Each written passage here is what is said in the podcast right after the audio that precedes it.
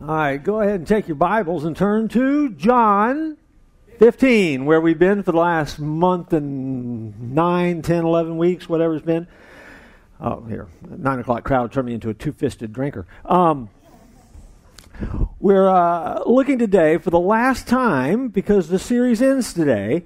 Uh, I know. John chapter 15. Uh, we're going to look today at verses 1 through 17, and we're t- going to talk about the tangled angle the Tangled Angle. That's actually the title uh, of the study this morning. And we're going to add one more element, if you will, uh, to this concept that we've been talking about where we're saying that God doesn't want, Jesus doesn't want more from you, He wants more of you. And when He has more of you, then He will get more from you. And so we're going to look once again at this passage of Scripture and so if you have your Bibles or apps open, follow along with me if you wouldn't mind and keep them open. It says this I'm the true vine, my Father is a gardener. He cuts off every branch in me that bears no fruit, while every branch that does bear fruit, he prunes so it'll be more fruitful. You're already clean because of the word I have spoken to you. Remain in me also, as I also remain in you. No branch can bear fruit by itself, it must remain in the vine. Neither can you bear fruit unless you remain in me. I'm the vine. You're the branches. If you remain in me and I in you, you'll bear much fruit. Apart from me, you can do nothing. If you do not remain in me, you're like a branch that is thrown away and withers. Such branches are picked up, thrown into the fire, and burned. If you remain in me, my words remain in you, ask whatever you wish, and it'll be done for you. This is to my Father's glory that you bear much fruit, showing yourself to be my disciples. As the Father has loved me, so I have loved you. Now remain in my love. If you keep my commands, you'll remain in my love, just as I have kept my Father's commands and remain in his love. I've told you this, so your joy, that my joy may be in you, and that your joy may be complete. My command is this love each other as I have loved you. Greater love has no one than this than to lay down one's life for his friends. You're my friends if you do what I command. I no longer call you servants because the servant does not know his master's business. Instead, I've called you friends for everything that I learned from my Father and have made known to you. You didn't choose me, but I chose you and appointed you that you might, might go out and bear fruit, fruit that will last. And so, that whatever you ask in my name, the Father will give you. This is my command, that you love each other. Those words, amazing, deep, rich, so much there. And in this series, we've unpacked a lot, but there's a lot more there that we haven't even touched yet. Because somewhere in those verses, uh, we discover when we really pay attention uh, how God really does work in our life, how His Spirit works in our life, how He has designed the way that we relate to Him. All of that is in there. And, and maybe another series, another time, we'll dig into that. But for today, we're going to simply talk about the tangled angle that is there because it becomes very important for us before we move away from it um, to make sure you understand that. It has everything to do with what you're going to be and how your life is going to go as a follower of Christ. And so this morning, as we begin, I want you to ponder some things that we simply were not meant to do alone. Some things were not meant for us to do alone. For example, you ever played Marco Polo in a pool? If you ever played Marco Polo in pool by yourself, you know that it takes two to play that. I mean, let's try it. I mean, the way the game works, by the way, if you've never played it, you yell Marco and you close your eyes, and someone yells Polo, and you try to find them in the pool, and then that's a great way to go. So let's all try it together. Everybody yell Marco. Marco. See how unsatisfying that is? See, if no one yells back, there's no one to find. Well, there, we got you. Um, and so that's part of that give and take that's there. Now, a conversation, by the way, is meant for two people at least to talk back and forth. You aren't meant to do that alone. Um, some of you, I know, talk to yourselves. Other people know that too, by the way. But some of you talk to yourselves, but that's not the issue. The issue is do you answer yourself? Because when you answer yourself, now you've crossed the line and you're having a conversation with yourself. And when you do that out loud in public, people people will worry about you. Uh, I, worry about you actually, and so I want you to make sure uh, that you understand this two-way thing. Um, a handshake. You ever try to shake your own hand? just doesn't match up right. I mean, give it a shot. Right here, right here. See, I mean, it, it doesn't look right, doesn't feel right. It's just weird. It's not going to go good. Um, riding a seesaw, very unfulfilling. Going to Chuck E. Cheese alone as an adult, very bad. That is actually the opening the door for a prison ministry if you're not careful. And so you don't want to do that. Putting on sunscreen in the middle of your back can be tough. Singing a duet, playing frisbee. I mean, there's some things that you're just not meant to do alone. Some things it takes more than one to accomplish. And I contend that when you understand this passage, this passage suggests the same thing. There are some things that you're not meant to do alone. Go back and look with me at John 15:5. It says this, I'm the vine, you're the branches. If you remain in me and I in you, you will bear much fruit. Apart from me, you can do nothing. He says, I'm the vine and you're the branches. He does not say, I'm the vine and you are the branch. And that's not an accident. And I know that, that very often in church circles and in your personal devotion life, we're always trying to understand, understand Scripture from the standpoint of it's just me and Jesus sitting at a kitchen table talking back and forth. It's a one on one, you know, it's a, it's a, it's a two person dialogue, it's a conversation I'm having with Jesus. And that's good. I mean, that's a great way to understand Scripture. But you have to understand that this is not a table for two conversation.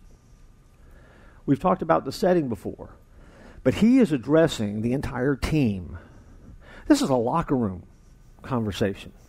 This is a locker room conversation before they go out and play the last half of the Super Bowl, if you will. This is Jesus with his closest friends. This is the last chance he's going to have to talk to them. We've given you that setting before. This is where they are sitting, and he is addressing everybody, not just one, everybody. And he's talking to them about what it is that they need to do to be successful, what it is that they're going to have to do to be the people that God created them to be, what they're going to have to do to make this thing work that he's talking about. So he uses this beautiful analogy of a gardener and a vine and branches, and, and they're understanding it. I mean, they understand it from the standpoint of they, they, they see it, they've got the visuals down on it. We don't as well as they do. But Jesus is laying it out because this is so, so, so important. And he wants to make sure that they don't miss it. And so here's what happens when you go through a vineyard. And we've talked a little bit about this before. But you see that the branches are tangled together. Now, they're not tied up in knots, but they're intertwined around one, each, one another. They're strategically placed there part of what the gardener does when he cares for the vineyard is he'll walk through. Remember we talked earlier in the series how that word airo, how he picks up and will lift up? And then what did we say? That he will tangle that branch around another healthy branch. But see, in a vineyard, branches just don't grow solo in healthy ways. Even the healthiest branches, they're not a mess, but they're intertwined around each other. What happens is that they are still very much connected to the vine, but each branch then becomes intertwined, and when it's intertwined, it becomes stronger. And so, for a branch to be healthy in a vineyard, it has to be intertwined around another healthy branch or branches. Because if not, that solo branch will hit the ground. And once that solo branch hits the ground, then it runs the risk of being covered with dirt, crud, whatever, stomped on, hurt, damaged. Better protection Better strength comes when they are intertwined together. Now, when Jesus is talking about them being the branches, they see this. We don't. Eh, our, our, our minds don't illustrate it the same way. But again, Jesus is using what is a perfect and an amazing visual illustration of what it means to be part of the kingdom of God. And let's be honest, so sometimes we feel isolated sometimes we feel alone. And Jesus is trying to tell them if you guys are going to be healthy, if you guys are going to get this thing right, if it's going to happen in your life, if we're going to be successful together as a team, you've got to be connected to the vine. And your lives have to be intertwined with one another. In other words, you were created for community. Our culture doesn't work that way. Sadly, even in this room, um, some of your best friends are named Google, Alexa, and Siri. And we are very guilty of not relating.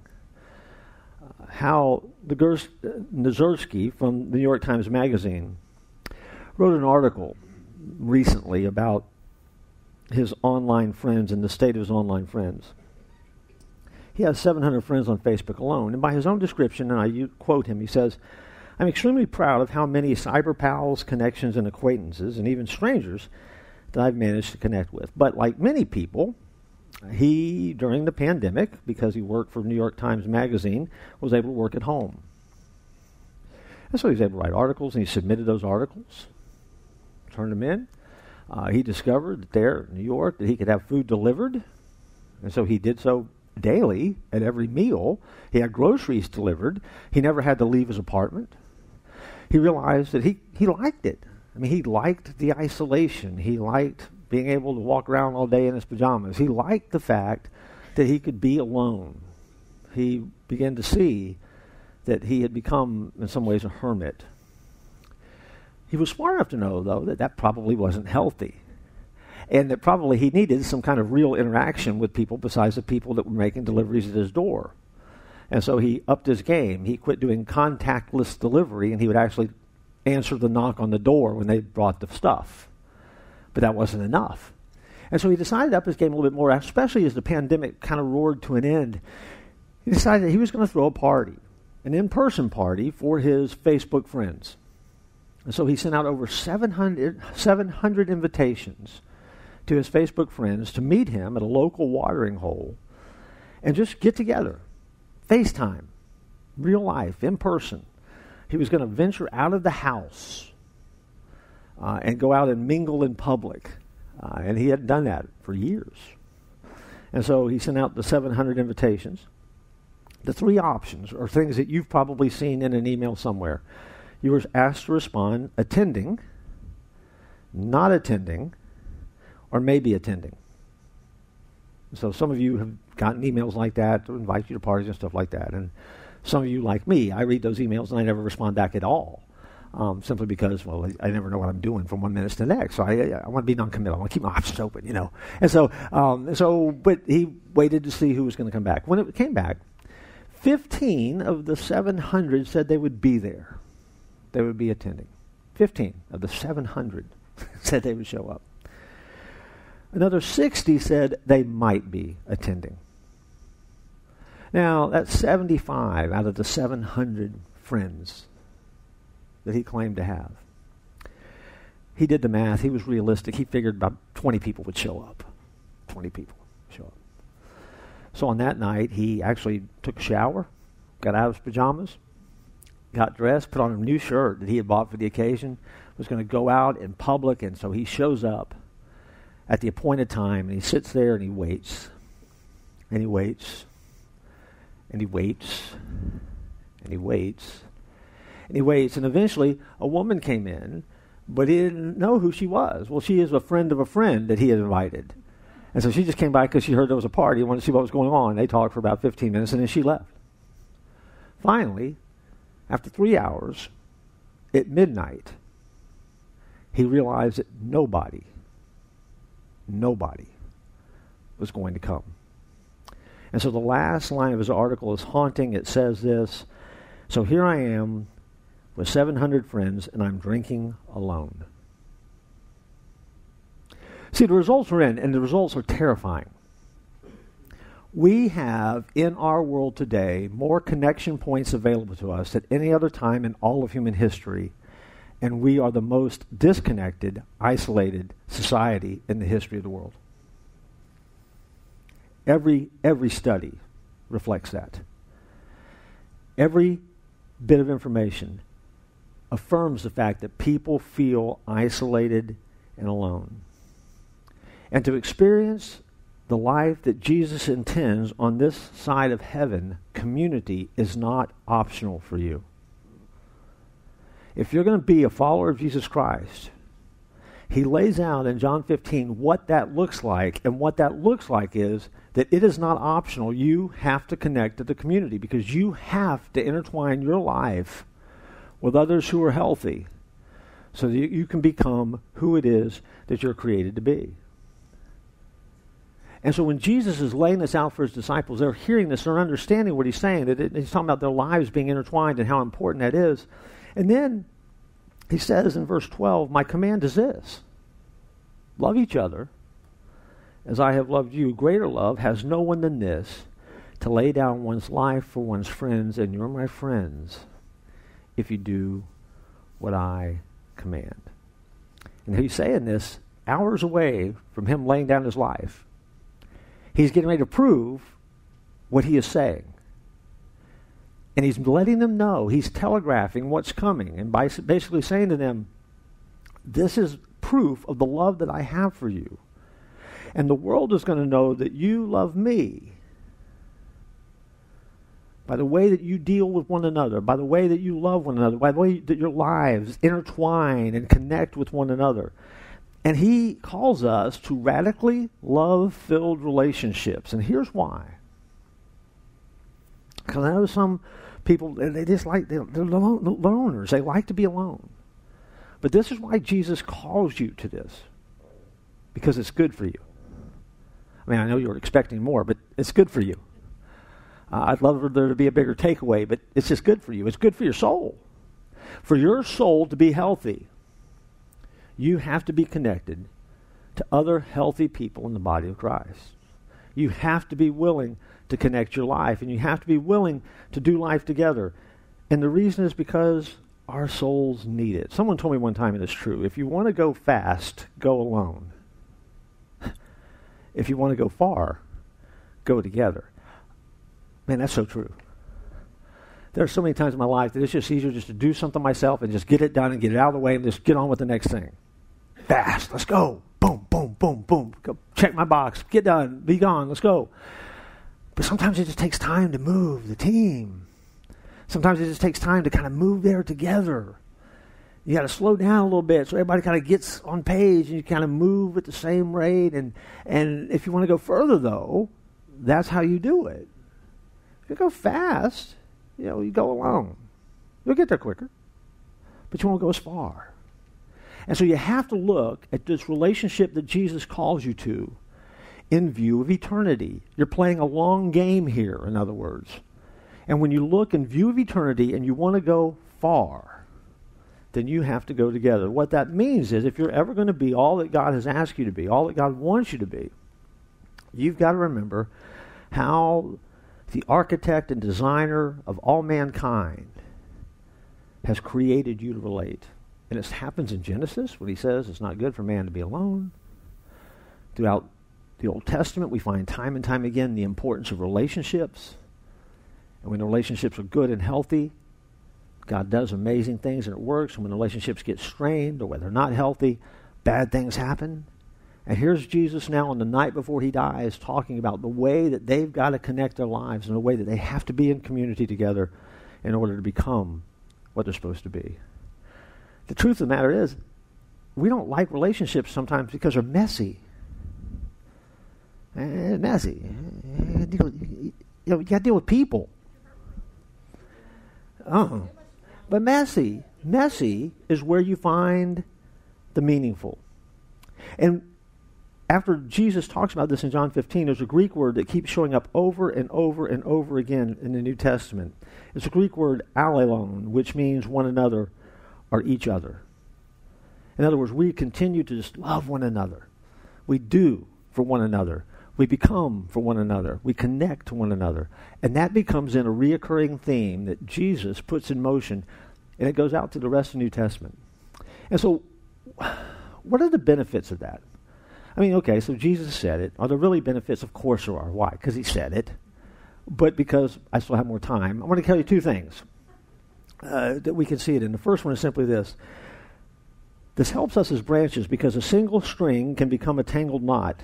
And I don't mean tangled in a bad way. Verse 12 says this My command is this love each other as I have loved you. Love each other as I have loved you. to love someone, you, you got to kind of accept them where they're at, right? Romans 15 7 talks about that. It says this accept one another, then just as Christ accepted you in order to bring praise to God. Now, you know, full disclosure, Jesus accepts me, and you know, I don't think he got a lot in the bargain sometimes. You're supposed to accept me the same way. And yet, I know that some of you aren't such a bargain. But Jesus accepted you. And according to what the Word says, I have to accept you the same way. And that becomes a part of that give and take where together we can become so much better than we can be by ourselves. And it's a good place to be reminded that, you know, it doesn't mean we're not going to have differences. It doesn't mean that in a community and when you're doing community that people are going to be just alike. And we want everybody to be alike. Our culture likes that a lot. But we're not going to be alike. Here's how I know. Let me give you a simple illustration right here. Got any coffee drinkers in the room? Let me see your hands. Get them out there. Be proud. Oh, yeah. I'm sure they served coffee at the Last Supper. Uh, now, I'm a Dunkin' Donut guy. K cups in my house, Dunkin' Donut. I like the taste. It's quick. Usually I can get through the line pretty fast. You go often enough, they know your voice, they know what you want, then you don't have to ask, they just give it to you. It's awesome. Let me ask you a question. Be honest. Don't be afraid. How many in this room like to go to Starbucks? Hold that cup up high. I see it. I see Starbucks hands. Come on, hold them up. Hold them up high. Yeah, you coffee snobs. Let me talk to you a minute. I want to talk to you a minute. See, here's the deal.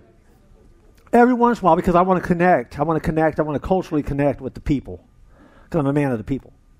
Uh, I, I, want to connect. I, I, will go to Starbucks. I, I admit it. I, I, go to Starbucks.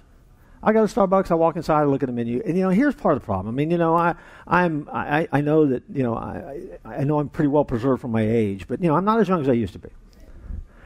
And so, I, to be honest, with you, I don't understand the menu at Starbucks. It's not just large, medium, and small. They don't call it that. They give it other words. I, I look across the counter to order coffee but I see these, these containers with these descriptions of drinks. I don't know what they are. And, and then I look at the price and I think, oh my gosh. And so I stand there in Starbucks and I go to my phone and I move money from my savings account to my checking account and debit card so I can pay for this drink I'm getting ready to order. That I really don't want, but I'm going to order it. And so, and I ask the person well, what do you recommend? So I asked the barista, or the baristo, or bro, or whoever they are, and I asked them, well, what, what, what do you recommend? And they tell me. So, for example, I recommend the Peruvian single origin coffee. Okay. So, inevitably, the question comes why? Why would you recommend that? Here's the real answer because you can taste the soil. There's nothing more appealing to me in the morning than to taste of Peruvian dirt in my mouth. But I order it. And I order it, I drink it. And then here's the other thing I learned about Starbucks, and it's not at all this way. But man, don't ask for cream and sugar in your coffee to Starbucks. That's like going to a PETA convention and saying, Where's the best steakhouse in town? They, they just don't like to do that. They don't like to ruin the coffee that way. And, and I want you to know, I don't get it. I don't get the Peruvian dirt. I don't get the vibe of the place when someone says, let's go get coffee a Starbucks. I'm like, no, let's go to Dunkin' Donut. Because here's why, and this is what you guys need to know. Um, because a donut, that's Hebrew for manna. And, and, and every morning God would drop donuts on the children of Israel. And they would go bad that night, and the next day he would drop more. And so when you go to Dunkin' Donut, it's not just the coffee. It's the fact that there's a donut waiting for you if you really want it. And that's manna from heaven. And so if you want to be closer to God, you eat donuts. There's no calories in donuts, contrary to popular belief. Anyway, but here's the deal. We're all drinking coffee. It's just different. And, and although I'm making a value judgment, that's just an opinion. I, I, it's just my personal preference. And that's okay. And I love you anyway if you're a coffee snob. I got it. I love you. And you have to love me if I'm just a coffee, just a slug. You know, I, and I just am. You know, and that's just okay. I know some people drink coffee three, four days old. They just rewarm it and just drink it. It's like sludge. They just, they chunk it out of the out of the pot, and they just you know melt it down and re-drink it. I'm like, oh my gosh, what are you doing? That's how I like coffee. Again, I don't get it. I don't have to do it.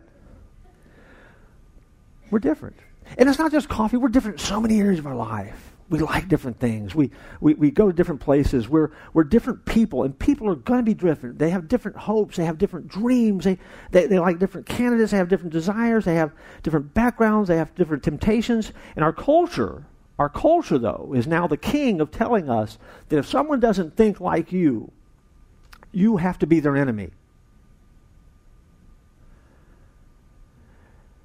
And if they're not like you and they don't fall in line with what you think, then they are at odds with you. But see, when you read this passage of Scripture, being a branch, if you're a branch, a follower of Jesus, it changes all that.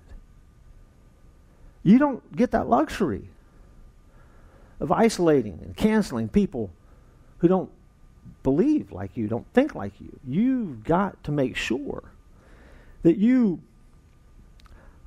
are doing your best to connect and you can accept someone without endorsing what they believe. And we've seemed to lost the art of that. We've let other people hijack the meaning of words. I, I tolerate and I accept a lot of things. I don't necessarily celebrate those things. I don't believe those things. But I can accept you. And you've got to deal with that. Because if we're ever going to ch- change the culture around us, we've got to be willing to accept. We've got to be willing to tolerate without compromising truth. See, you never have to back off of truth. Truth is truth.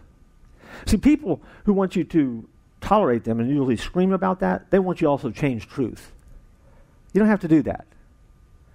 This is for you if you're connected to the vine, you understand the, you understand the role that you have, you can be accepting and you can be encouraging best you possibly can, but you're not going to have to compromise truth because you know why? Truth won't be compromised. And you can't rewrite truth. And we live in a world that would love to rewrite truth as well. So not only do you have to accept something you don't believe, then you can't even believe you can't have your own truth anymore. You can't have real truth anymore. You have to have your own truth, your personal truth. And things get wonky when that happens. And so you need me and I need you because together we're going to be stronger and we're going to understand how to speak back with truth into a world that needs to hear truth. And here's the other thing I know. See, churches, um, I say this. Let me suggest something. See, there are some weird people that go to church. Been in church a long time. Church will attract its share of weirdos. Now, I don't know the percentage. I don't know the percentage. I, I, don't know what it is. I don't know if it's. I, I don't. I mean, but it doesn't matter. Large church, small church. It doesn't matter.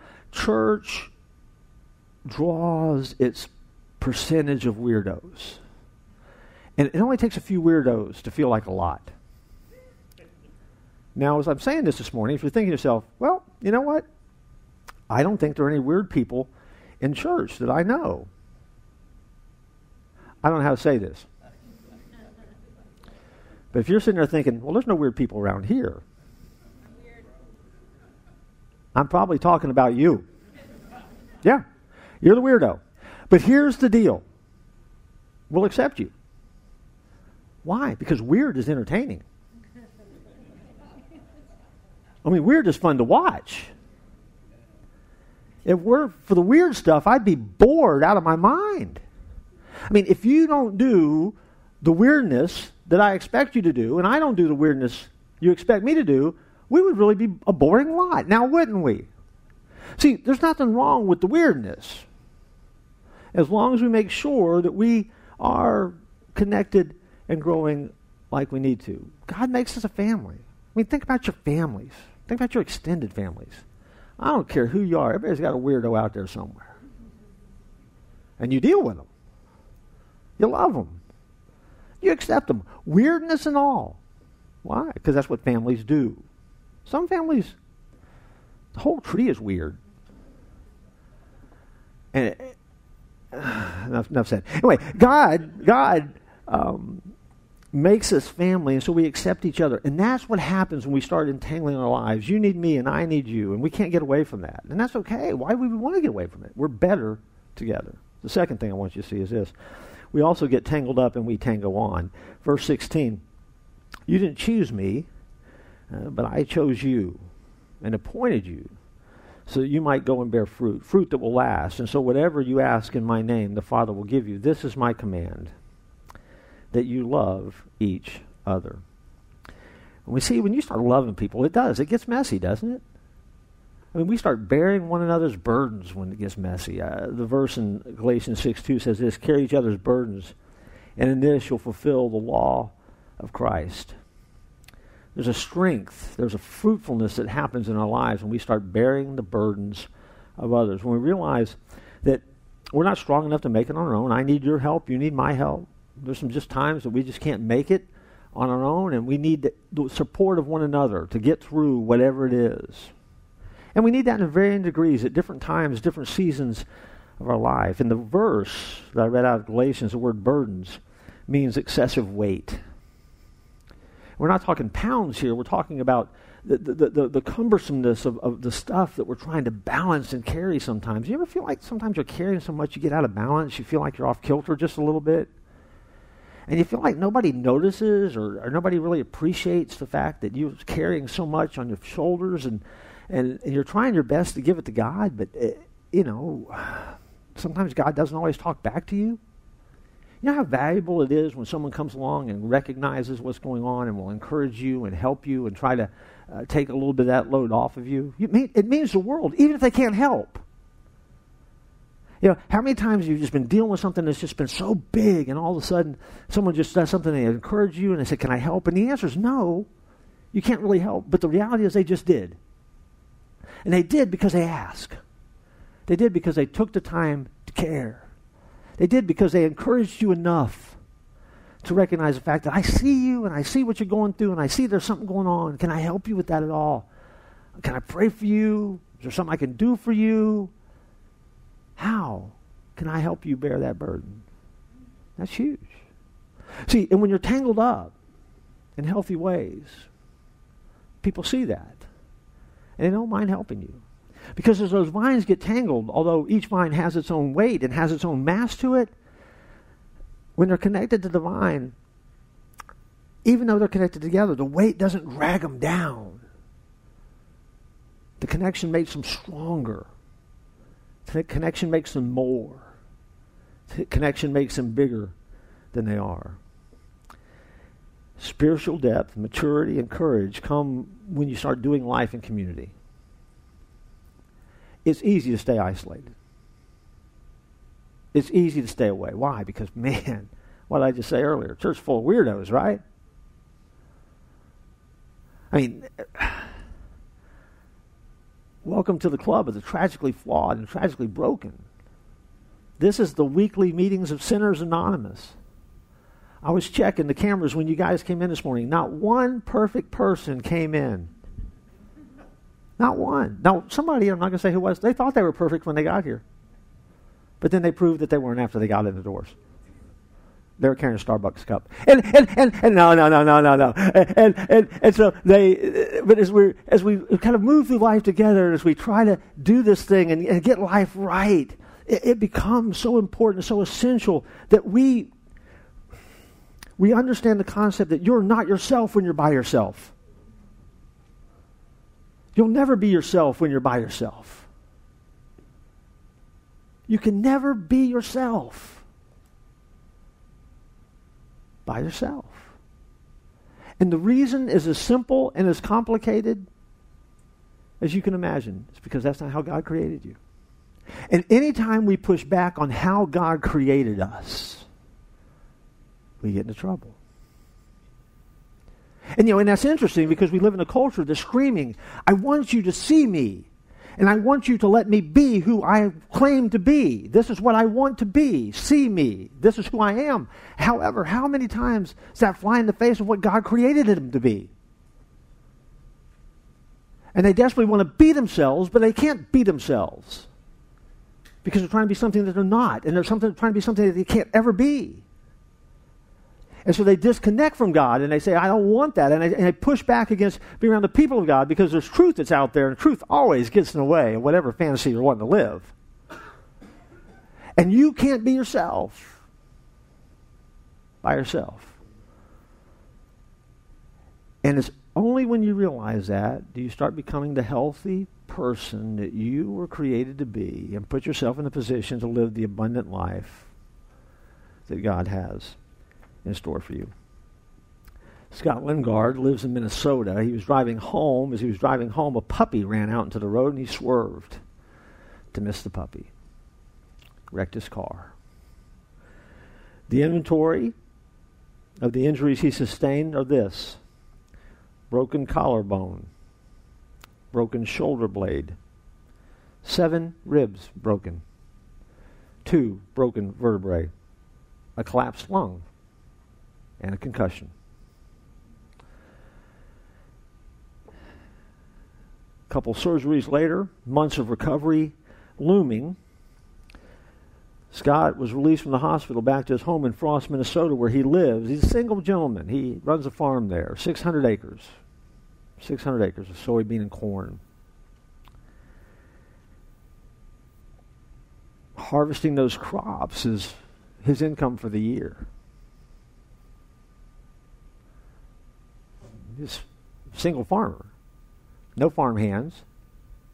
It's a one man operation. He's not doing any farming.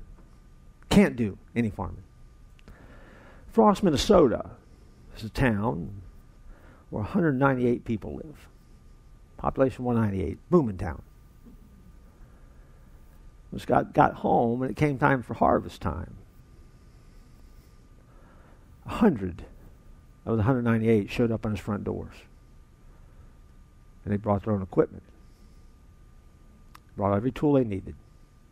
Told them not to worry about a thing. They would take care of it. And took and harvested all 600 acres of his farm because that's what community does when you're connected to community. See, Christ distributes courage through community.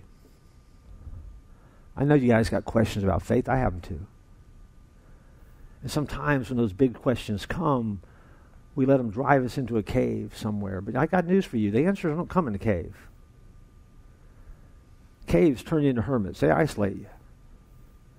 It's only when you start connecting your life to some healthy folks that can help encourage you and you can start winding your life around them that you begin to discover that you're getting stronger too and you're connected to Jesus and you're connected and you're growing. There's something about that uh, where the Spirit gets pumping in your life and the next thing you know, those questions start falling into place and the answers that come are enough to keep you going and keep you moving forward. Those answers that you get give you the courage to face each day and face tomorrow.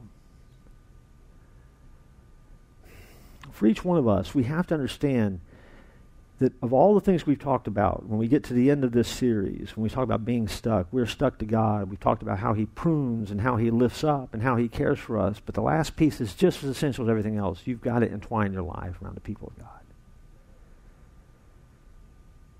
A lot of times we feel like we get caught, and we're isolated, and um, sometimes we feel like we're all alone and, and that nobody cares. And so two things have to happen. One, you have to make an effort.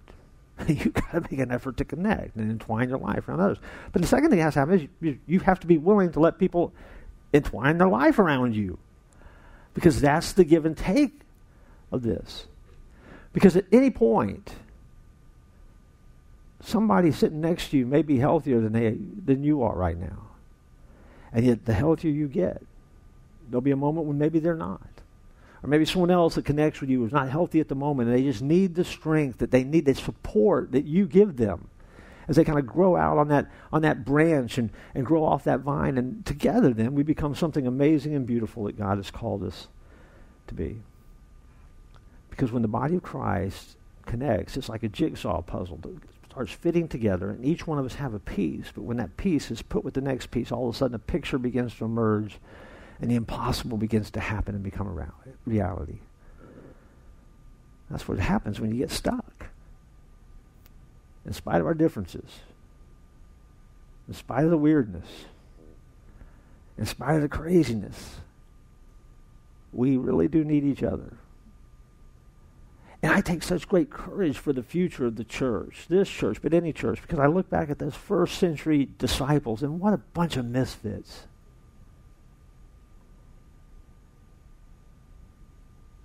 They couldn't get it right some days. When push came to shove, they did. And God worked in them and did amazing things. God wants to work in you and do amazing things. He wants to use you to touch and change the world around you. He wants to use you to make an impact in the world around you. And the question is, are you willing to do it? Let's pray together. God, we are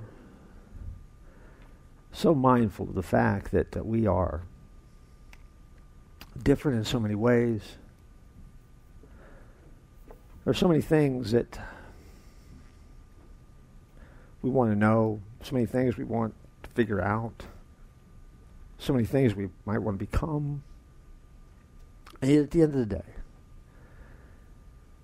the call that you've placed on our life is to remain in you, to connect to you, to abide in you. And you have promised to care for us and use that connection to produce fruit. You've promised to prune and care for us. You've promised to lift us up. And you've promised to allow us to become together so much more than we could be when we're apart. And we all need that. Our world needs that. And our world needs to be, be able to look at people who are getting it right and setting an example and discovering that there's a sanity in doing it your way in the midst of a crazy world. Lord, there are some who've never made the decision to believe and trust and follow Jesus. And if they haven't, I pray that before they leave this place this day, they would give us a note in our giving kiosk and just simply say, I, I want to accept Jesus as Savior. Let us come alongside them and help them to know how that needs to happen. If they're watching online, there's an email address that's going to pop up on the screen.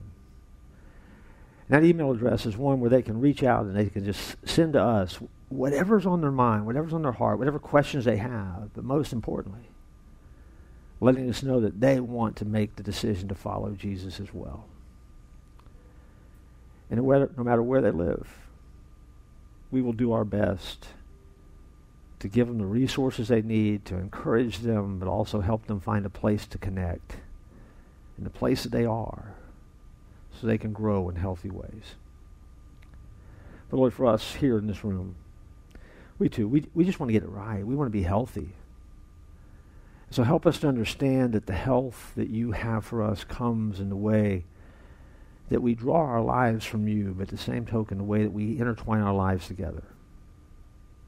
The community, the body of Christ. So different, yet so one when we have the same heartbeat as you.